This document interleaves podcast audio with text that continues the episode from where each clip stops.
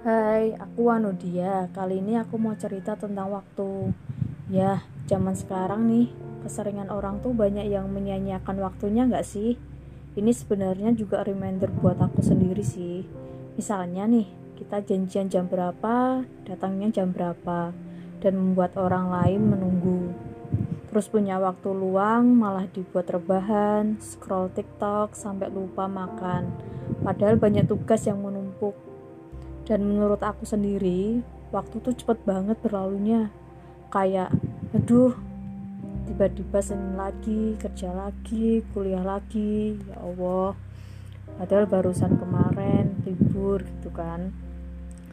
Kebiasaan buruk menunda kayak ah lima menit lagi deh. Itu tuh sering aku lakukan di kehidupan sehari-hariku.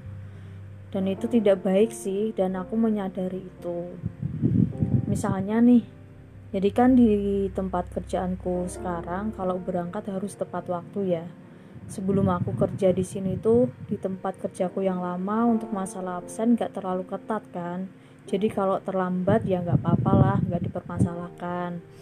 Lah kalau yang sekarang tuh telah satu menit aja nih, aku harus merelakan uang makan hari itu harus hilang.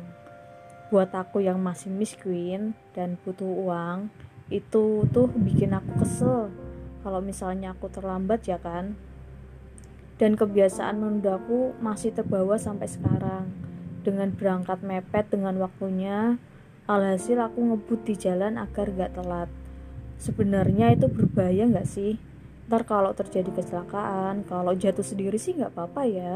Tapi kalau sudah nabrak pengendara orang lain itu yang bahaya. Jadi merugikan orang lain juga.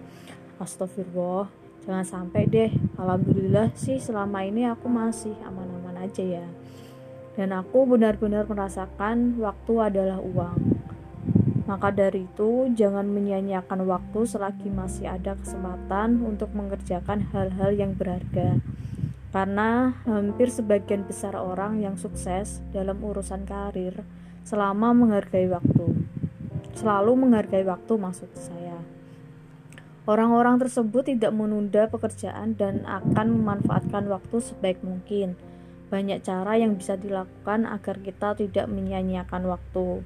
Terlebih lagi, waktu terlu waktu terus berjalan dan tak bisa diulang kembali.